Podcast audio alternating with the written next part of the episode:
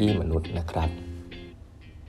สวัสดีครับ ท่านผู้ฟังทุกท่านยินดีต้อนรับเข้าสู่แปดบรรทัดครึ่งพอดแคสต์สาระที่ดีสำหรับคนทำงาน ที่ไม่ค่อยมีเวลาเช่นคุณนะครับ อยู่กับผมต้องกวีวุฒิเจ้าของเพจแปดบรรทัดครึ่งนะฮะวันนี้เป็น EP ที่1521 แล้วนะครับ ที่เรามาพูดคุยกันนะครับคลาส leading with empathy นะครับ ตอนนี้ใกล้เต็มแล้วนะครับสเปิดมาสัปดาห์เดียวใกล้เต็มแล้วนะฮะ ยังมีที่เหลืออีกประมาณ 5 ที่นั่งนะครับ ใครที่สนใจจะเรียนรู้เกี่ยวกับการให้ feedback ลูกน้องแบบ ยากๆเนาะก็คือลูกแบบก็คือลูกน้องที่เก่งอะแต่นิสัยไม่ดีนะครับเราจะทำยังไงให้เราพูดแล้วมี Impact กับเขาให้เขาอยากจะพัฒนาตัวเองนะครับก็มาเรียนรู้กันได้นะครับ อันนี้เป็น framework จาก Stanford Business School เลยนะครับ ก็มาพูดคุยกันได้นะครับ จะเรียนกันในช่วงต้นเดือนกรกฎาคมนะฮะถ้าสนใจก็สมัครเข้าได้ลองดูรายละเอียดได้ใน Line OA ของแปดบรรทัดครึ่งนะฮะเครื่องหมายแอดแล้วก็ eight half นะครับ e i g h g h a l f หรือไม่ก็ Facebook Page ของแปมทัดครึ่งนะครับ วันนี้เนี่ยจริง ๆ เมื่อวานนี้ถ้าใครเป็นแฟนๆแปดบรรทัดครึ่งพอดแคสต์จะรู้ว่าผมสกิปมาหนึ่งวันนะครับด้วยหลายๆสาเหตุนะสาเหตุหลักๆก็คือมาตอนนี้อยู่ที่ประเทศญี่ปุ่นนะครับพาครอบครัวมาเที่ยวนะครับไม่มีอะไรมาก แล้วก็เมื่อวานคิดว่าจะอัดอตอนกลางคืนแต่มันไม่ไหวมันเหนื่อยนะฮะเเมื่อเช้านี้เล่าให้ฟังนิดเดียว เมื่อเช้านี้เนี่ยผมลงไปที่เซเว่นอีเลฟเว่นนะครับของที่ญี่ปุ่นตรงใต้โรงแรมเนี่ยแล้วก็เจอ เครื่องเครื่องหนึ่งซึ่งผมว่ามันอาจจะมีอยู่นานแล้วแหละ แต่ผมอาจจะมองข้ามมันไป คือเครื่องทำกาแฟนะครับเอ้ย user experience ดีมากนะครับแล้วผมคิดว่าผมผมแบบชอบเลยนะฮะก็คือว่ามันจะมีเครื่องทำกาแฟอยู่นะเป็นกาแฟสดนะฮะอยู่ในเซเว่นนะครับกาแฟเย็นก็ทำได้ กาแฟร้อนก็ทำได้นะครับเราอยากกินกาแฟเย็นแฟนผมอยากกินกาแฟเย็น ผมเดินไปที่ตรงตู้ขายไอติมฮะมันก็จะมีถ้วยน้ำนะครับที่ใส่น้ำแข็งแล้วปิดรอไว้ละ เพื่อเป็นน้ำแข็งเลย รอไว้ละแต่ข้างบนเขียนว่าเขียนว่าคาเฟ่ลาเต้ก็คือกาแฟกาแฟกาแฟลาเต้เย็นนะครับแต่แต่มีแค่น้ำแข็งนะครับผมเดินไปผมหยิบไอ้แก้วน้ำแข็งนั้นนะมาจ่ายเงิน จ่ายเงินเสร็จปุ๊บ ผมจ่ายค่ากาแฟละแล้วผมเดินไปที่ไอ้เครื่องกาแฟเนี่ยฮะใส่วางในตัวแก้วกาแฟนี้ไว้นะครับ แล้วก็กดปุ่ม กาแฟมันก็จะออกมาออกมาเสร็จปุ๊บ ผมก็เดินออกจากร้านไปเลย ก็คือว่าไม่ต้อง ไม่ต้องคุยกับพนักงานนะครับไม่ต้องใช้พนักงานในการมาชงพนักงานก็ขายของไป พนักงานก็คือขายแค่ตัวแก้วกาแฟนี่แหละนะครับแค่จะบอกว่าอะไร จะบอกว่าเรื่องนี้ผมเชื่อว่าฟังแล้วดูซิมเปิลมากไม่ใช่เรื่องใหม่ แล้วก็ไม่ใช่ปัญหาเรื่องเทคโนโลยีแล้วนะครับมันเป็นเรื่อง UX user experience ตอนนี้เนี่ยเครื่องทำกาแฟแบบนี้ผมคิดว่าเราเห็นเยอะแยะเลยนะครับ เราอาจจะเห็นในออฟฟิศของเราใช่ไหมเวลาเราแบบเอาแก้วไปวาง แล้วก็ทำกาแฟให้เรา หรือว่าในลาวการบินสายการบินอะไรเงี้ยแต่ตอนนี้พอมันมาอยู่ในเซเว่นเนี่ยตอนแรกเราก็นึกว่าเอ๊แล้วมันจะขายยังไง มันต้องมีการปฏิสัมพันธ์พูดคุยอะไรกับอะไรกับพนักงานหรือเปล่านะบางที่มองตัวเองเป็น vending machine นะครับก็จะดูแบบโอ้โหต้องไปลงทุนเป็นตู้อะไรอย่างนี้หรือเปล่า แต่พอมันมาอยู่ในที่แบบเนี้ยที่แบบที่เขาเอามาวางแล้วแบบเฮ้ย user experience สำหรับผมคือมันเหมาะสมอะก็เหมือนกับผมก็เดินเข้าไปแล้วก็หยิบของขึ้นมา แล้วก็ไปจ่ายเงินแล้วก็ ไปกดกาแฟ กาแฟเย็นแบบเนี้ยสำหรับผมเนี่ยผมรู้สึกว่าเฮ้ยมันได้ทดแทน มันได้ทดแทนน้องที่ทำกาแฟไปแล้วอะเพราะว่าหมวดกาแฟเนี่ยก็มีเครื่องนี้วางรออยู่แล้ว แล้วก็แก้วที่ใส่น้ำแข็งเนี่ยเขาก็วางรออยู่ในที่ที่ผมก็เดินไปซื้อไอติมปกติอยู่แล้ว เพราะฉะนั้นเนี่ยไม่มีนะฮะคนที่มานั่งชงกาแฟนะครับในเซเว่นอีเลฟเว่นของญี่ปุ่นเนี่ยผมคิดว่าอันเนี้ย work แล้ว คงไม่มีใครบอกว่า อยากจะให้คนชงจังเลยอย่างเงี้ยในเซเว่นคงไม่มีละนะครับเพราะฉะนั้นอีกเครื่องแบบเนี้ยมันก็ทดแทนคนไปเรียบร้อยแล้ว ที่น่าสนใจก็คือไอ้เครื่องนี้มันมีอยู่ตั้งนานแล้วนะครับ มันแค่วางอยู่ที่อื่น มันแล้วพอมันวางอยู่ในเซเว่นเนี่ยเขาทำให้ user experience มัน work เนี่ย ผมว่ามันก็คงวางอยู่ตรงนั้นแหละนะครับ ทีนี้ประเด็นที่อยากจะพูดคุยกันสั้นๆ ก่อนที่จะไปคุยในรายละเอียดเนี่ยก็คือเรื่อง AI เนี่ยที่ผมเล่าไปแต่ครั้งที่แล้วเนี่ย คือหนังสือเล่มนี้เนี่ยมีบทหนึ่งที่เขียนเรื่อง AI เนาะ ผมคิดว่าเราคุยกันเรื่องนี้ค่อนข้างเยอะละแต่ผมจะเล่าให้ฟังว่า หลักการของ AI เนี่ยมันในการที่เราบอกว่า AI มันน่ากลัวเนี่ยก็คือเรามองเรื่องของการที่มันทดแทนคนทำงานนะครับทดแทนคนทำงานถามว่า AI เขาทดทดแทนคนทำงานได้ยังไงนะฮะก็ต้องเริ่มต้นจากว่าเอคนทำงานเนี่ยจริง ๆ เป็นส่วนหนึ่งของการที่ทำให้งานมันออกมาใช่ไหมอ่าบอกว่าเป็นส่วนหนึ่งขององค์กร ส่วนหนึ่งของบริษัทได้เหมือนกันนี่คือ AI ทีนี้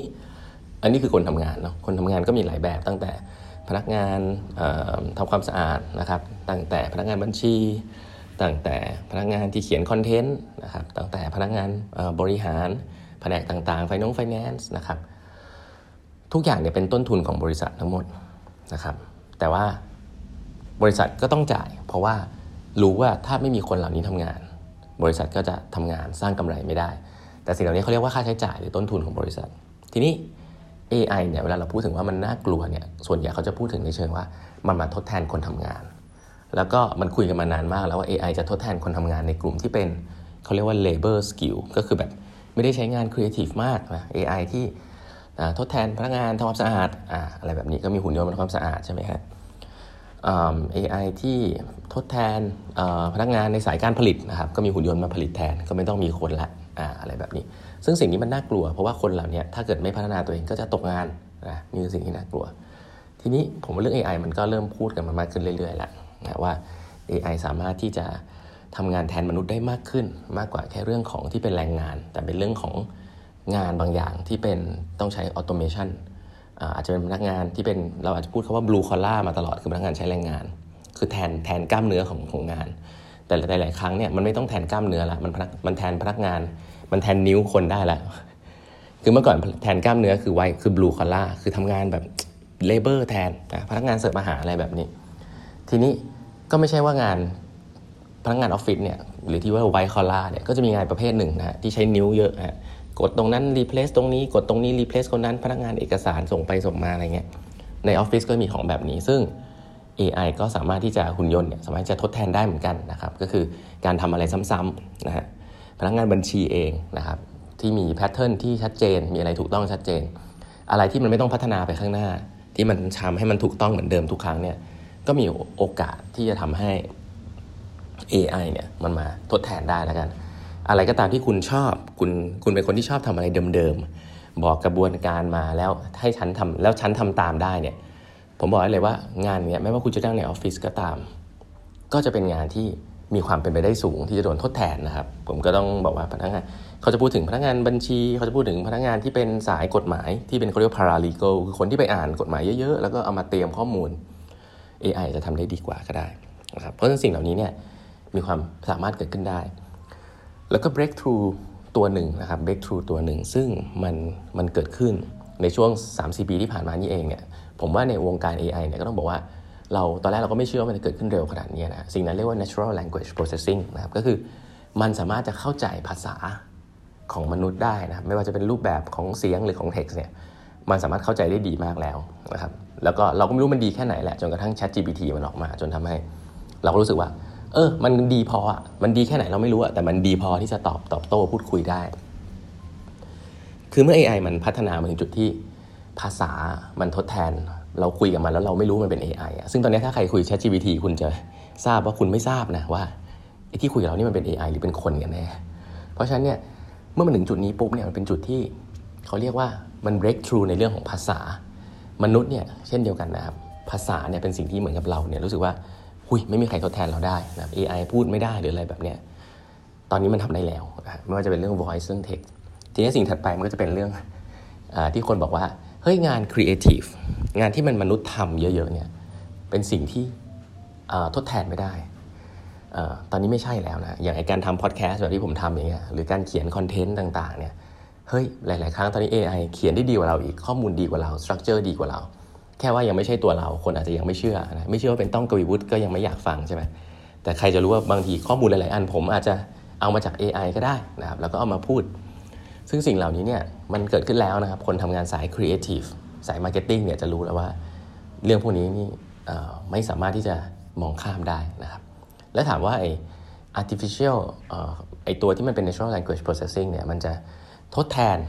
อะไรไปได้อีกนะครับ จะเห็นว่าตะกี้ผมเล่าให้ฟังว่า blue collar ไปแล้วนะฮะ white collar ที่เป็นงานที่เป็น repetitive งานที่มันทำซ้ำไปแล้ว ทีนี้งานสายครีเอทีฟถ้ามันไปอีกแล้วมันสายครีเอทีฟมีอะไรอีกเนี่ย มันจะเหลืออะไรให้มนุษย์ทำบ้าง เนี่ยครับคือที่เขาบอกว่าเป็น AI threat นะครับซึ่งเดี๋ยวผมจะเล่าให้ฟังครั้งต่อไปว่า มันมีอะไรอีกแล้วถ้ามันเกิดขึ้นแล้วมันจะเกิดขึ้นเกิดอะไรขึ้นบ้างนะครับ วันนี้เวลาหมดแล้วนะครับฝากกด subscribe แบบนักขึ้น podcast นะฮะพบกันใหม่พรุ่งนี้นะครับ สวัสดีครับ